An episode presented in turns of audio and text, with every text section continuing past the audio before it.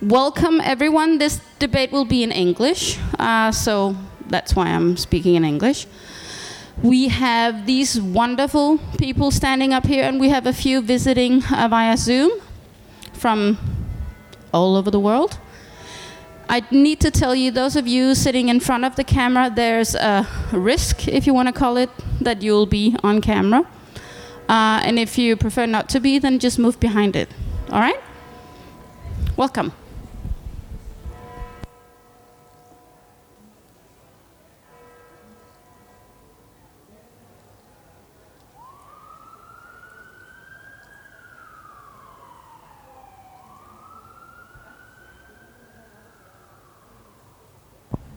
Uh, welcome, everyone.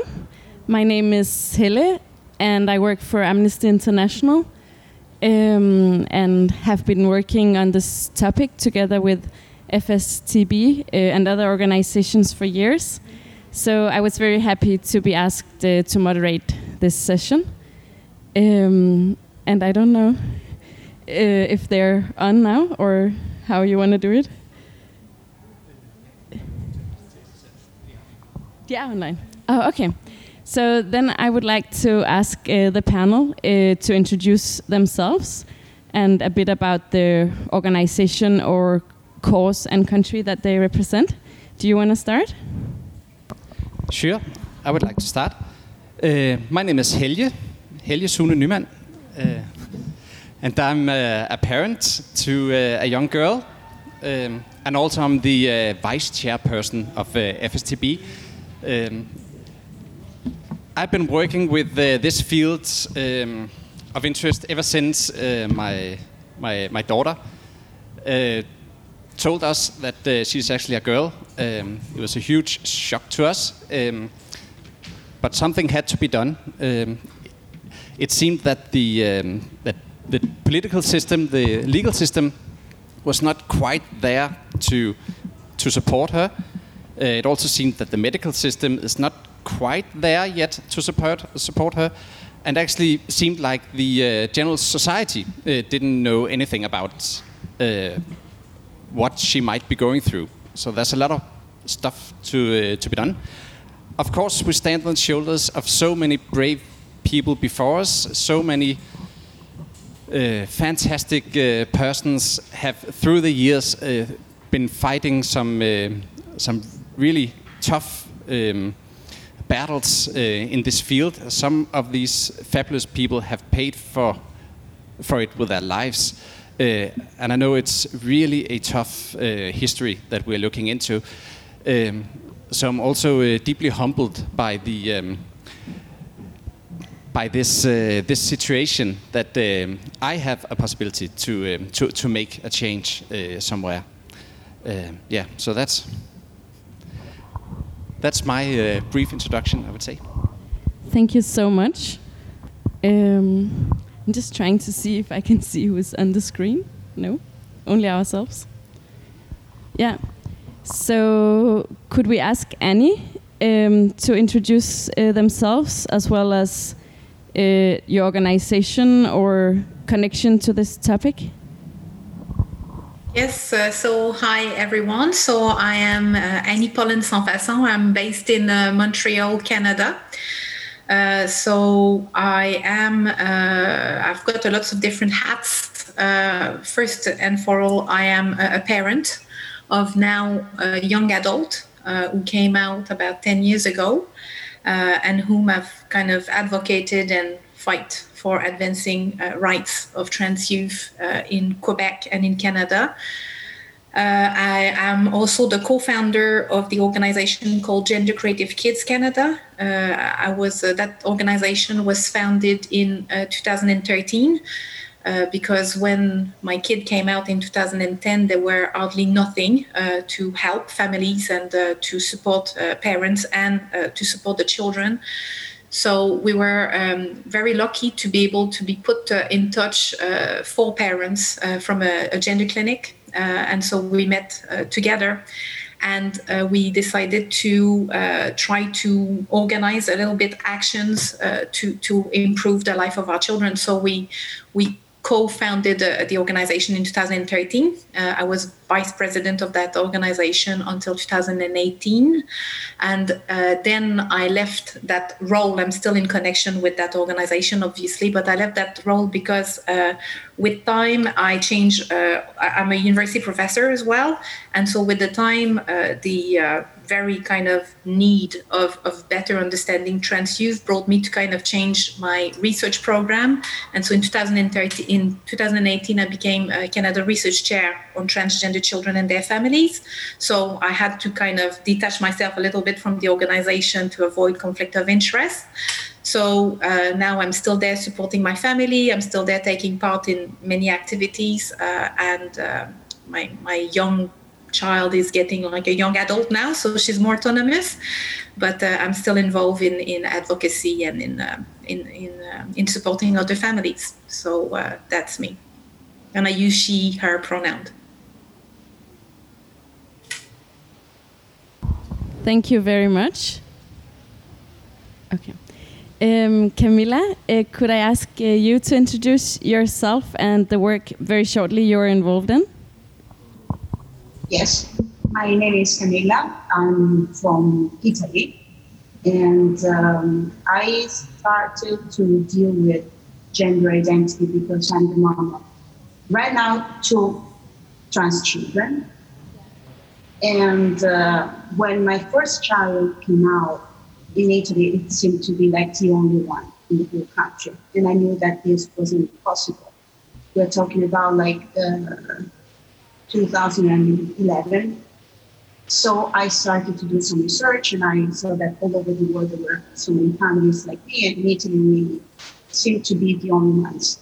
So after a few years of research, I decided to open a blog to tell a story to look for other families. And uh, little by little, we created like a small group.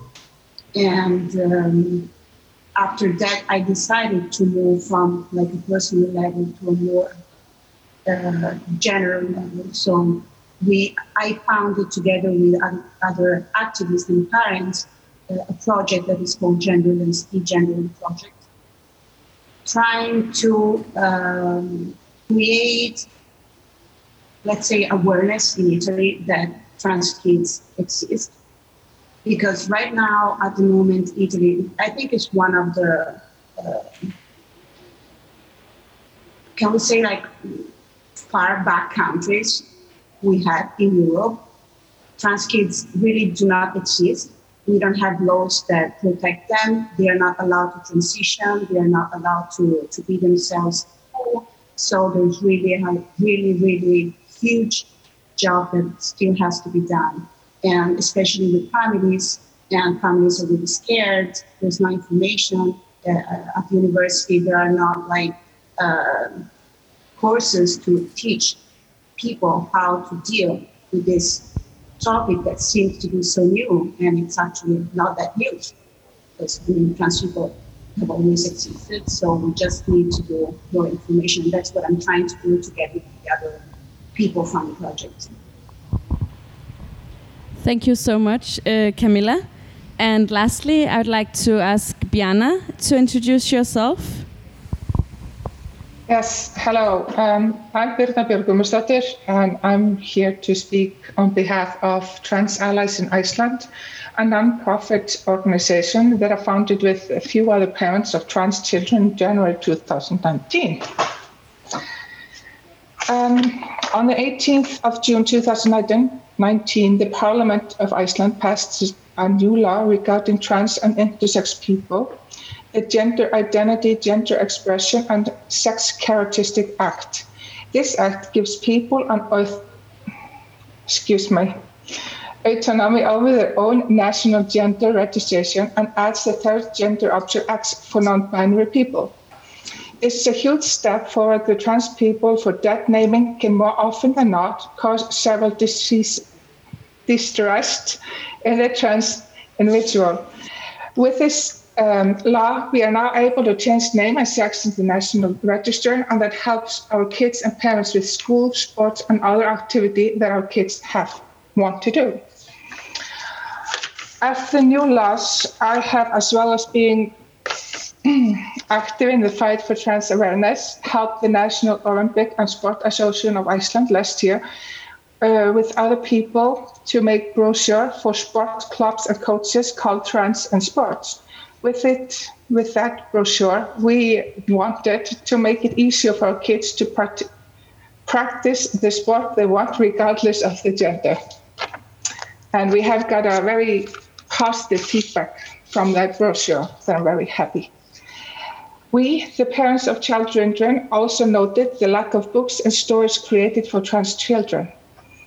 And everyone needs to be able to mirror themselves in stories to be able to relate. And in order to make this neat, I took it upon myself to translate IMTS, which is currently in the process of being published. Hopefully, we will see a lot more books created for trans children in the future, even if it means that I have to translate all of them by myself. Unfortunately, though, we are seeing a huge step forward legally in the matter of trans and intersex individuals. Sorry, English is my second language. We are not seeing it materializing within the healthcare. On the contrary, we are seeing cuts in funding towards the Icelandic Health Department, in, in care of mental health for children, including trans children. Regardless of our numerous efforts in cooperation with the National Queer Organization and Trans Iceland, regardless of raising petition of 3,369 signatures, that's a lot in Iceland, nothing happens and resource, reasons given are simply that they can't find anybody willing to take on the job since it isn't well paid. One would think they could then offer higher wages. This is a great violation of the new law, and in the last eight months, things have not gotten any better. This has horrific event, effects on trans children that won't receive the care they need. They don't get hormone blockers, and they're getting to get registered to see the help. But they're told by the department they are not taking any new patients at the moment. This is a massive leap backwards, and no matter the sweetness or written word and the hope it brings, in reality of the situation is simply bad. Thank you so much. Um, so we're supposed to have two more people uh, on joining us online. So I'd like to hear if Debbie or Joey is with us. Doesn't seem to be the case. Um, in that case, uh, I will just say a few words about why Amnesty is part of this. Um, and that is, of course, uh, because uh, trans children's rights are basic human rights. Um, and we still see in a lot of countries uh, that their rights are violated. Um, Amnesty has done research specifically on access to legal gender recognition, where we looked at seven countries across Europe. Um, and some of the violations we see today is, for example, um, violates the right to a private life if you cannot change your legal gender. Um, you risk living a life uh, in discrimination if you cannot change your legal gender. Um, and it can even lead to to violence. Um, also, we have been looking at the access to the highest attainable standard of health for uh, trans persons um, and see massive problems here as well. Um, if you look at the Convention of the Child, it clearly states that all children have the right to be heard um, and that you have to take their opinion into account when you make decisions about their lives, uh, which are also some of the rights that we see violated here. Um, so that's just very shortly. Uh, I might say a bit more about that when we uh, go further into the, the debate. But I would like to ask uh, our four uh, panelists and countries if uh, they could very shortly state what is the most pressing issue that they are working on right now, um, and how far are they from uh, achieving any results on this? If you want to go first, Sune. Certainly.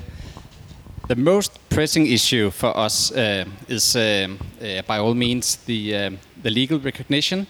Uh, we've been working um, uh, on a campaign for this for years. And uh, during the last year, we actually saw um, uh, quite a bit of public interest in, in, in the needs of these children.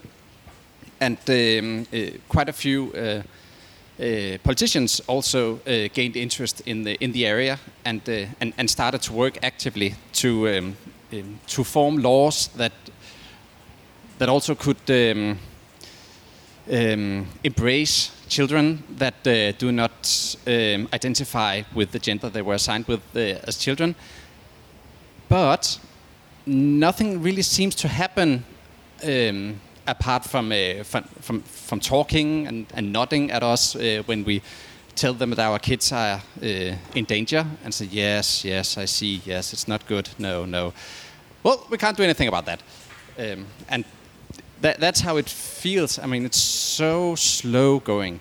And uh, I'm actually quite interested to, um, to, to, listening to, to, to, some of the other panelists that, uh, that actually has this uh, regulation in, in, in place. Uh, when we started out on this campaign, um, I had the idea that um, that we were a uh, forerunner country. I, I, also must have to, I have to say that uh, I'm still quite new in this, and I started out with the idea that Denmark is a forerunner uh, country on LGBTI uh, questions, and I have been um, I've been I've learned otherwise that we're actually behind on on, on many areas, and this is one of them.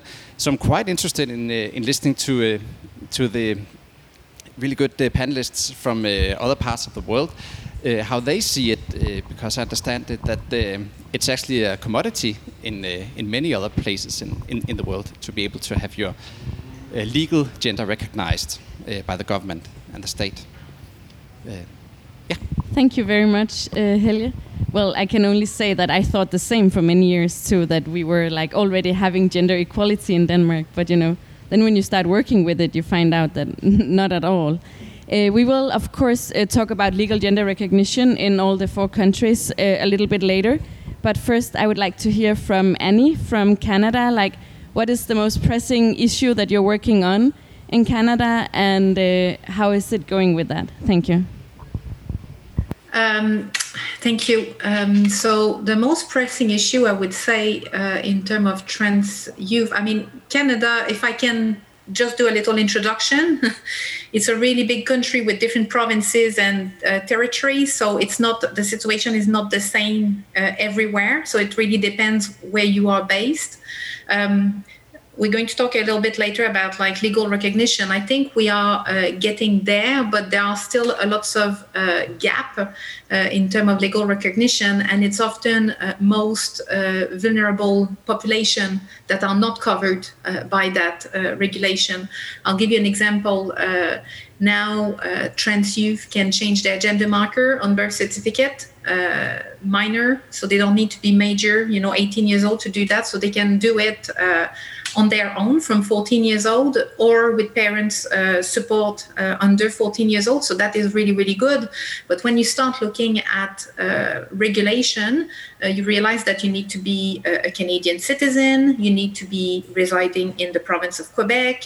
Uh, you need to have letter of support. So that's mean that if you're not living in an urban area you might have difficulty to find some professional to kind of write that letter of support. So while I would say uh, in general it looks like it's going really, really well, there are still some very vulnerable groups of young people who are not covered in the same way uh, than uh, you know other uh, youth in the country. So, so I would say the most pressing issue uh, would be to bring uh, to, to, you know to cover to, to give the same protection to everyone living in the country. Uh, and even if they don't have citizenship, uh, because uh, yeah, it shouldn't be based on on citizenship. So that's I mean, I'll go more in detail later in terms of like protection, but I would say this is one of the most pressing issue, and probably also not losing what we gain over the last few years because there's always like um, there's always danger basically to lose some rights and and this we can start feeling that it might be creeping in sometime. Thank you very much. Um, then I would like to hear from Italy and uh, Camilla. What is the most pressing issue you are working on currently? Well, um, when I was trying to prepare something to talk about for this panel, I realized that we actually do not have anything in Italy. So it's even hard to, to focus on something because trans kids really do not exist. We, they don't have, they, it's even hard to say they don't have rights because they really do not exist.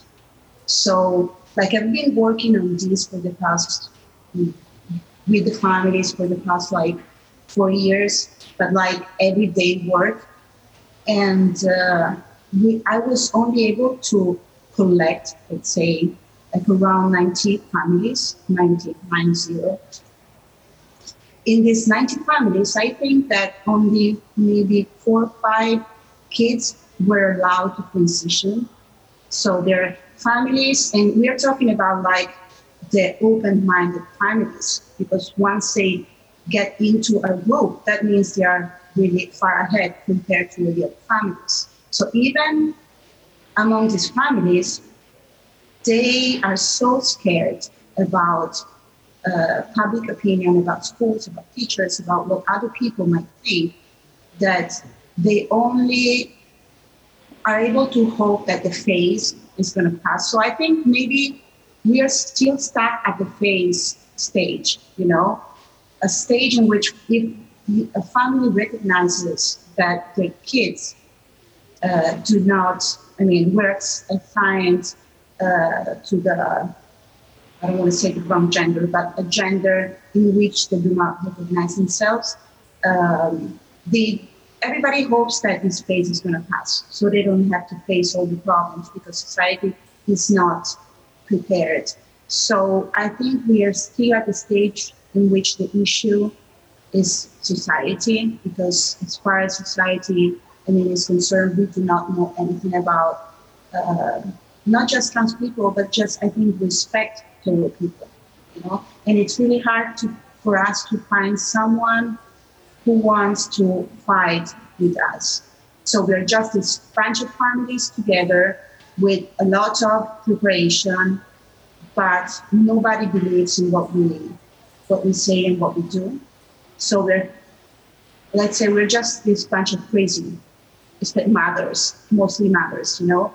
So it's really, really hard to focus on something particular. I mean, gender recognition is something really far away from what we are dealing with right now. So it's it's really sad because most of our kids really reach uh, puberty in a state of pain that it's really unbearable for us, especially because we know what's going on in the rest of the world and we know that we can do something. We were able to uh, have puberty blockers approved last year, but still it's really hard. There's only one center in the whole country that gives them.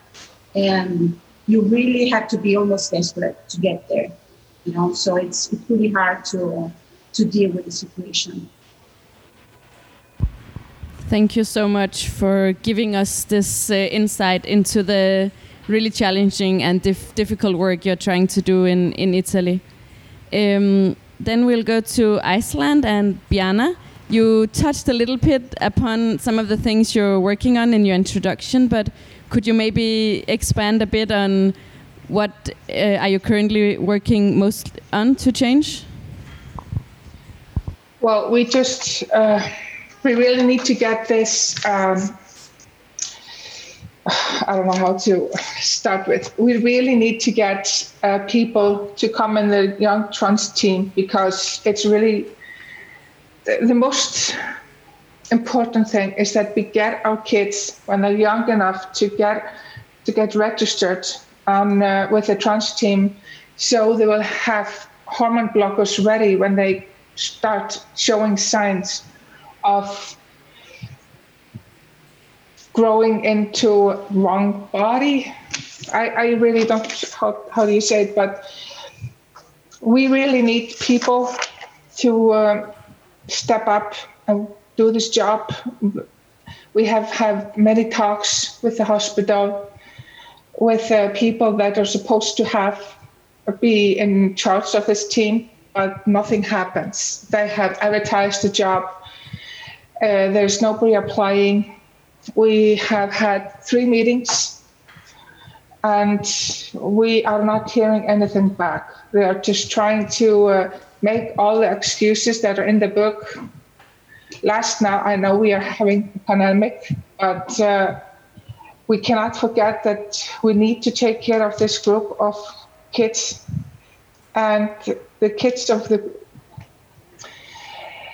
uh, the kids here in Iceland are actually getting many more each year than less, and uh, they are not taking it seriously. They are not taking it seriously in the way that they think this is just a small group of people. But we are saying that uh, we have about 40 to 60 kids needing this service per year, and uh, we are getting new kids every year. So not being able to register a new patient there is very bad. And all, like all of you know, is uh, a lot of the kids they start to find themselves between the age of uh, 13, 14, 15 when they should, you know, starting to have hormone blockers and maybe start hormone uh, cross hormone. But uh, they're not getting any answers, so the depressed is is a lot. We have parents that are scared for the kids. And even though we have it, like, I mean, we have the law, but there's nobody making sure the law is working. Um, well, we and the Queer Organization of Iceland and Trans Iceland, we are all three working together to get this, to get it to be recognized as the lawbreakers, but we are not getting any feedback from the healthcare system here in Iceland, and and that's that's very bad. And we just don't want to wait. And I'm still waiting for next meeting that has been proposed for a few times. Thank you very much also for this insight into the Icelandic uh, healthcare system uh, for trans children. Um, now I'd like the next round to focus on legal gender recognition for children. So maybe each participant can quickly state what is like the legal status for gender recognition for children and young young people in their country um, and how they are working on uh, bringing about change here and maybe also a little bit about what kind of opposition uh, you each individually are facing in this regard. And I think now maybe we can start with you, Sune. Again, you said a little bit about it, but maybe, I mean, you can expand a little bit on some of the points. Certainly. Yes. Uh, well, as I said earlier, it's uh, it's not possible um, for um, uh, for minors, um, as the situation is uh, currently, to to change your gender markers. Um, yeah, for, for those of you abroad, uh, we have this uh, uh, social security number system in uh, in Denmark, which was really smart and brilliant when it was introduced uh, in the late 60s. Uh, you have an even number for for women and an odd number for for men, and and by that it, you you could sort of see if if people were cheating with the numbers, and that was one of the control mechanisms they built in. Uh, but it also had that um, that um, um, side effect that uh, it would discriminate a lot of uh, of, of persons if you are transgender or you are non-binary. Um, in the late 60s, um, nobody really knew anything about that, so it was not a concern. Um, now it's uh, quite a concern, and the problem is that it was uh, such a success, this uh, social security number, that uh, every IT system in the uh, entire country is uh, bound to, to that somehow. So it's difficult to change. So that's what we always hear. It's difficult to change. Um, the problem is that um, these children need this uh, this change, and they and they can't. And the interesting uh, thing about it is that a few years ago, adults were given this uh, possibility.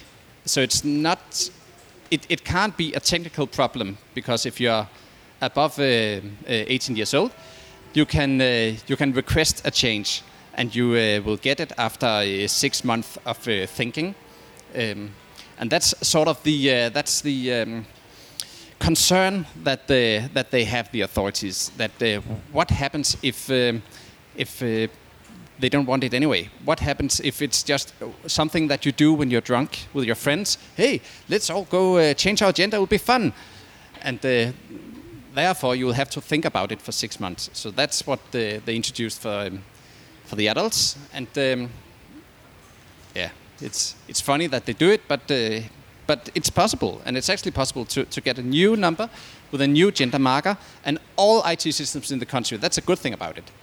Everywhere in, in, in, in the entire country will switch over. Um, so you can get a new passport, uh, birth certificates, uh, you can get uh, everything that uh, you need as a person to identify uh, with the gender that, uh, that you are. That's, that's a good thing with this particular number system, if you're binary, though. Um, but the children they, um, they, they can't have it yet. Uh, what they can have is that you can uh, request a name change, and uh, through a long and cumbersome uh, process, uh, you can actually have it uh, approved by several authorities that your child will not be damaged by by having a girl's name. Um, and well, that's a start, but it's it doesn't change the, the the, the gender markers in the school system or wherever these children are met with an IT system which is all over uh, these days. Um, so yeah, that's um, that's the current state. Thank you very much. Um, and you spoke a little bit about it uh, from the Canadian side as well uh, in the previous round, but maybe you can expand a bit both on like how it looks nationally and how it, looks in different parts of Canada and how you are working on trying to make sure that people with different identities and different privileges uh, still have access to changing their gender markers. Thank you. Yes, so uh, so across Canada since 2018, uh, there is um, protection in the Human Right Chart uh, for gender identity and gender expression and it's also uh, in the criminal code, which means that basically uh, it protects against being the target of hate propaganda. So these are really, really good uh, protection. Uh, you know, in terms of like uh, hate crime and in terms of um, in terms of like being protected. However, um, the problem is that as I was explaining, there's like the Canadian law and then you've got like the provincial law. So that law is just applying for federal buildings. if you're discriminated in a federal buildings, you can kind of claim that law. But if you're, you know, discriminated in a um, I don't know, charity organization, you are not protected. So, so there it's where you need to have like different provinces that also pass law. Uh, this depends. I mean, most provinces now have anti-discriminatory law in terms of gender identity. Some have also gender expression. In Quebec, uh, the law was changed in 2016, and so now gender identity and gender expression are uh, ground for discrimination explicitly.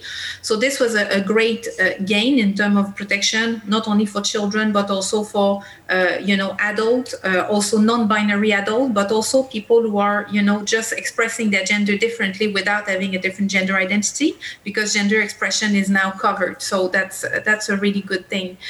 Uh, in 2016, well, if I go back a little bit, uh, in 2013 in Quebec, where I'm based, the law changed for adult, uh, where whereas before they needed to have a surgery, uh, you know, sterilization basically, uh, to be able to change their gender marker.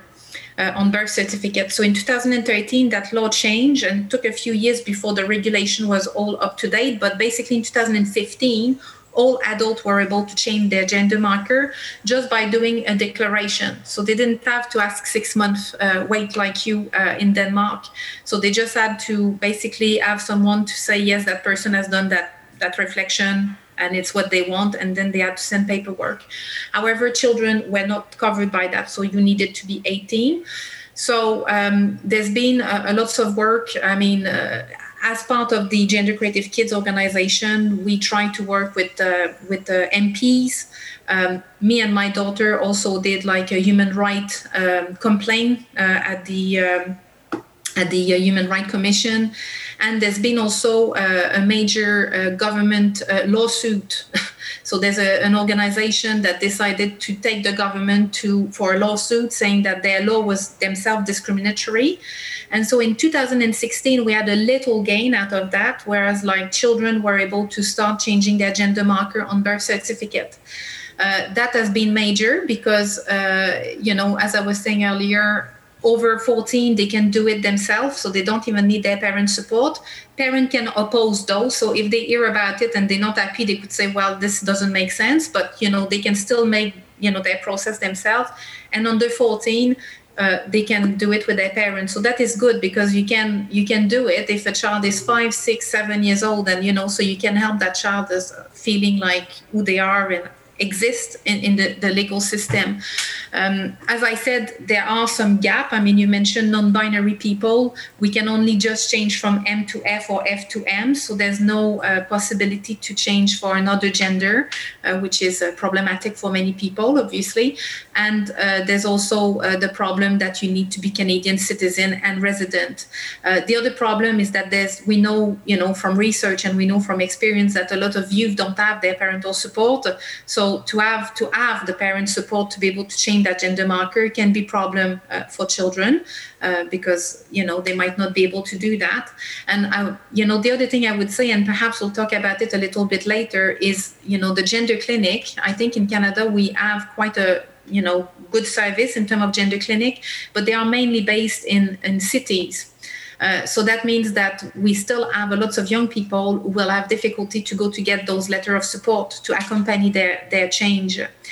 Um, the good thing is the, once you get like your birth certificate changed, then you can change all the other document. Uh, like in Denmark, we've got a problem with the letter um, in the, the, number for the school number. You've got like your gender in it. So it's the same than in Denmark, in fact. So you can look at the, the number and you can see if it's a, boy or a girl just by looking at the number. So with the birth certificate, you can change that number. So that's good because kids can exist again in a school without being targeted in terms of like gender. But if you don't have that, you stuck with those numbers. So it kind of bring children to have to do a, an official change. So what we would like to see is that people can change their gender marker on different document without having to change the main document just to be able to exist in those area. So there's still a lot of work to do but i think you know we we are really getting you know it, it, it improved a lot. Yeah that's what i would say. Thank you very much. Uh, we're also getting some online questions but i think maybe if we finish this round about the legal gender recognition and then we can move to the online questions. Yeah? Can quick I just ask question? one quick yes. question to, to Annie? Do, do, do you find going um, going through the court and, uh, and, and, and using uh, human rights as an argument, do you find that to, to be uh, a working strategy? Well, that's a big question. Um, I would say that in the case of Quebec, that's my personal insight from that situation is that what worked well is to be able to work in the three front at the same time so to have an organization to do a legal pursuit, to have a complaint at the human rights, and to try to open dialogue with MPs. I think it's really the combination of those three things, because you know, I mean, when we when we put the uh, human right complaint uh, in the process, that was like in 2014, I think, which was like, and we were really sure we're going to win that one because how can they say that there's no discrimination when a child can't exist legally yeah so for us it was like a done deal and so after many many uh, months of waiting we received a letter saying well we understand that the situation is difficult but under the law there's no discrimination. And so we nearly fell off our chair obviously because and reading the letter it was saying that basically uh, they were not basically discriminated uh, they were discriminated with the age because um, you know 18 years old could change their gender marker but not under 18 so it was an age discrimination problem and in quebec the government can discriminate on the basis of age when they think it's better for the child so they were basically saying it's okay to discriminate on the basis of age. We understand that it's difficult for you, but we can't do anything. So we appeal and we we lost again. I mean, we were like kind of destroyed by that process. But I think what it did that is to kind of bring an awareness because basically when you put a um, a complaint to human rights, it's against the uh, justice uh, procurer, it's the justice person. And so they were very aware of all the cases. So even though there were no discrimination in terms of the law, they were able to see that there were a very distressing situation experienced you know by by youth. And i think that really contributed to help us to be able to talk to them as well. So that's why i say i think it's really a combination of things and the pursuit the lawsuit against the government in fact it's not even uh, finalized because uh, in 2016 when they changed the law to allow minor uh, to be able to change gender marker there were still the migrant person the you know there were lots of like gaps so they decided just to modify the lawsuit and continue with it. So we are waiting for a judgment in we're supposed to have a judgment for christmas last year and it's not coming. So there's still that that is is in the process to help other groups that don't have yet the, these protection to to achieve them. But uh, yes, I think it's a combination. I think you know with that sort of like battle, you need to have different strategy because it's a long it's a long run. Thank you very much uh, for that insight.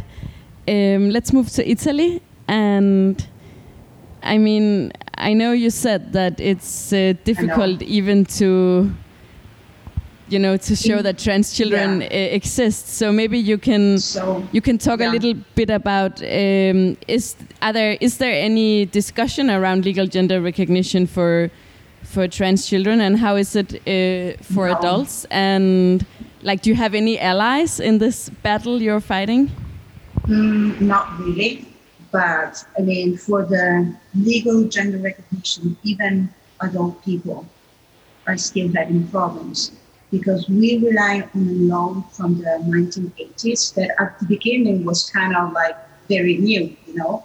But now uh, we still have to go to court. So if someone wants to change name in, in Italy, it's not even possible to change your name. Not just if you have like a, you either have like a really horrible name or you're stuck to your name for your whole life. So uh, even, I mean, someone who's over 18 has to go through court. They have to present a psychiatric uh, certificate. Uh, they have to present an, a certificate from their endocrinologist that says that you're going through uh, hormone therapy. Um, they have to, of course, find a lawyer. This is like really expensive. And uh, so it's even hard for people who cannot afford it to do it, you know. And we are talking about people over 80. So uh, it takes, I think, about like a year, two years to do it. And even these certificates cannot be done by any doctor. They have to come from a specific center um, that I don't know why has dominated the whole field of uh, gender identity in Italy since the 1980s, 1990s. Uh, so if these certificates come from these particular centers, then the judge in court is like make it make it like easier for you to get the change of your gender and name. Otherwise, they do they you have to pass through like a double check. That means that the court uh, calls for experts that are not experts. They just decide that they are experts, but they're not. And and and the person has to undertake uh, some more visits that are really like humiliating. You know, like they have to check because the, the original law says that you have to be sterilized in order to change your name and gender. Now, we, in the last few years, we had a, a few sentences that allow people to change name and gender. So this created, how do you call it, like a precedent, something that happened before. So now they can appeal to this other uh, decision. So people, I mean, they are beginning to get their uh, documents, even though they haven't gone through surgeries, but they all have to, to, to be uh, on hormone therapy. If you're not on hormone, like if someone is uh, non-binary or they're just transgender, but they don't want to take hormones, then they're not allowed to do anything. Uh, so it's like a really, really long way to go. It's really expensive. Um, it's really humiliating. It takes two, three, four years. Many people simply give up. They get to one point that they're so exhausted that they they are not even even able to uh, to do it. You know, so this is where we're talking about adults. Imagine what happens with with minors. You know, with people under 18. We have a few cases uh, of um, not children, but like they were maybe. I think we had three kids who were able to change their gender markers and names, and they were like 17. But this in the whole country, and this happened in the last couple of years. So the situation is really all the trans communities is fighting to to have the law changed, but we still do not have any laws against transphobia or homophobia. So imagine if we if we how long it's going to take before we get to to a law that allows people to change their their gender and their names. But we will make it.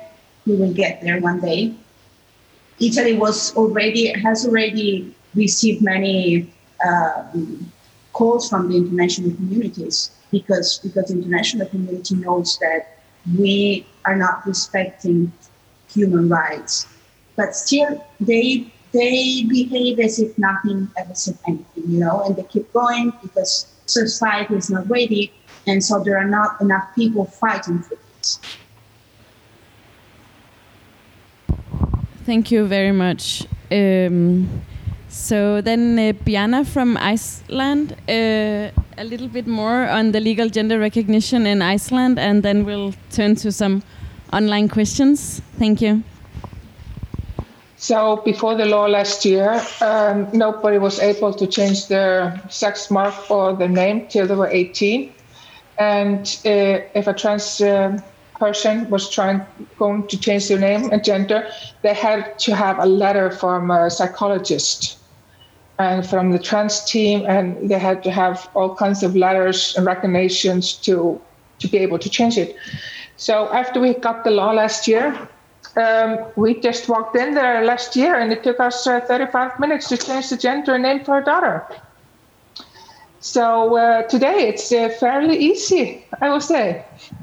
You just have to have your driver license or passport to show, and uh, both parents have to do it. And yeah, like I said, it takes like not even 35 minutes now. That's very nice to hear. Like, can you maybe just uh, attach a few words to how you got there? Like, are there any learnings for us in Denmark and and Italy? You know, how did you make this yeah, happen? well, um, this is all thanks to Trans Iceland, the national, no, the Icelandic queer community, and the intersex group here in Iceland. They have been uh, working on this act for many years with the parliament. And I actually took part with a part from the parliament to uh, to make this law better. So right now anybody can change, like uh, kids can change the mark and the name when they are uh, 16 or 17 today, but we are trying to have it uh, down to 15 years old. And if you don't have the support of your family, you can actually um, apply for for this uh, gender mark and your name to change through some kind of committee that will like uh, talk to the parents, talk to the ki- kids, talk to uh, maybe teachers or some caregiving caregiver, and uh, then you can change this. But we haven't had any problems for the past year, and uh, I don't I don't really know how many kids have changed it the past year, but I know that there's a lot, and uh, this really helps a lot. Like uh, we did change the name in school and everything, but once you do it through the national register, we also like we have social security numbers, but they follow you all life. Um, they are not like gender marks on the on the on the the number.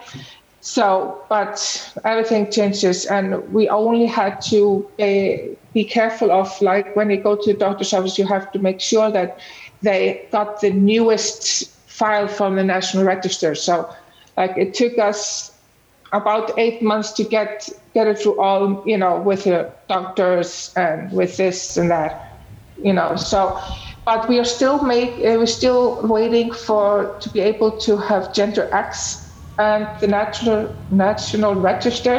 They gave uh, they gave themselves 18 months from the law to make it happen. So we are just going to see what will happen this new year. If we will have it on the 1st of january to be able to put x for people that want to. So we are very very lucky you know. It's a lot of things. This has been a very hard work for a lot of people and it's just so fantastic that we that we are here, that we that we can do this. And you know, my my kid, she was so thrilled when she got the plate that says, you know, had her right gender mark and her name. So yeah. Thank you so much for sharing some hope with us and making us uh, believe that we can also bring about change other places. So we have some oh, online questions. Um, we have an online question, one so far, and this is from Peter. And Peter has a personal message for Camilla. He says, Hi. Um, and he has this question Can the Council of Europe or the UN do anything to promote adoption of best practice regarding trans kids by those countries like Italy that lag behind? I will repeat it if you need to hear it again. Camille, I think this one. Do, I, uh, have, do I have to answer? You could. If you have an answer, or even just a wishful no, no, answer. I, I, mean, I mean, uh, it's. Um, I don't know. I'm always hoping that someone will come into. I mean, our problems and help us solve the. I I try to to contact uh, so many so many international organizations and the the, the European Committee and Commission and uh, uh, I'm always in contact with people all over the world. Annie knows about it. We are always trying to you know to create like an international community to to to help us get somewhere. But I think that a problem, and that's also why I'm really grateful for this meeting is that I think that many countries do not believe that Italy is so far back behind. You know, like I moved to Spain three years ago, so I'm doing the job that I'm doing in Italy. I do it living in Spain because my I couldn't stand the situation anymore in Italy, and it was I was it got to the point that I was even scared about what I was doing because all the left, the, the right wing, uh, the I mean, all the politicians were kind of like really mad when we started working for trans kids rights. And uh, I wanted to be able to do what I was doing with, uh, no, I mean, knowing that my kids were safe, you know, and since Spain is so, I mean, doing so much better than Italy, is one of the best countries for trans kids right now in Europe so we moved here. And uh, when I'm talking about the situation in Italy here, they do not believe me. Like at school, when I when they changed the name uh, of my kids right away, I didn't even have to ask them. You know, I just went to school and they said, "Oh, by the way, we changed. We put the, you know, the chosen name." And I was like, "What?" Because in Italy we have to fight so much, and most of the time we don't even achieve uh, we don't get to the to get the to have the name changed, and uh, they were asking me why I wasn't changing the names of my kids, you know. And when I said that we were not allowed to do it, they were like, "How is that possible?" You know. So I think that the international community doesn't realize the need that Italy has So it's kind of like they don't almost they don't pay the right attention when we're complaining. They don't realize that it, it's a real need. And uh, even because they think that probably we should ask to uh, to the organizations that we have in Italy for protecting human rights, but even those in Italy don't care about trans kids, you know. So we, we've been trying to work with a few of them, but it seems like uh, the kids had to reach uh, 18 to be able to understand who they are, you know. And so it's really, really hard. And if some of you has, you know, the right contact or a way or some suggestions or whatever that can help us to go to the right place to, to say how we're doing because our kids are like so I mean, nice people, you know, and they really deserve to be able to go to school uh, and be happy and play and study and uh, wear whatever they want to wear and express themselves as they feel. It's so it should be so easy, you know, and in Italy, we are making such a big deal that it's uh, it seems something that it's almost impossible to achieve. But I know it's not. So we have to. I think because as I see from this meeting, also each of us has uh, a different point, a different thing that we still have to achieve. Probably the the thing is that we should all work together. You know, as like an international team to get somewhere and not each country uh, by itself. And maybe that's a way people and the, I mean the whole world will listen to us.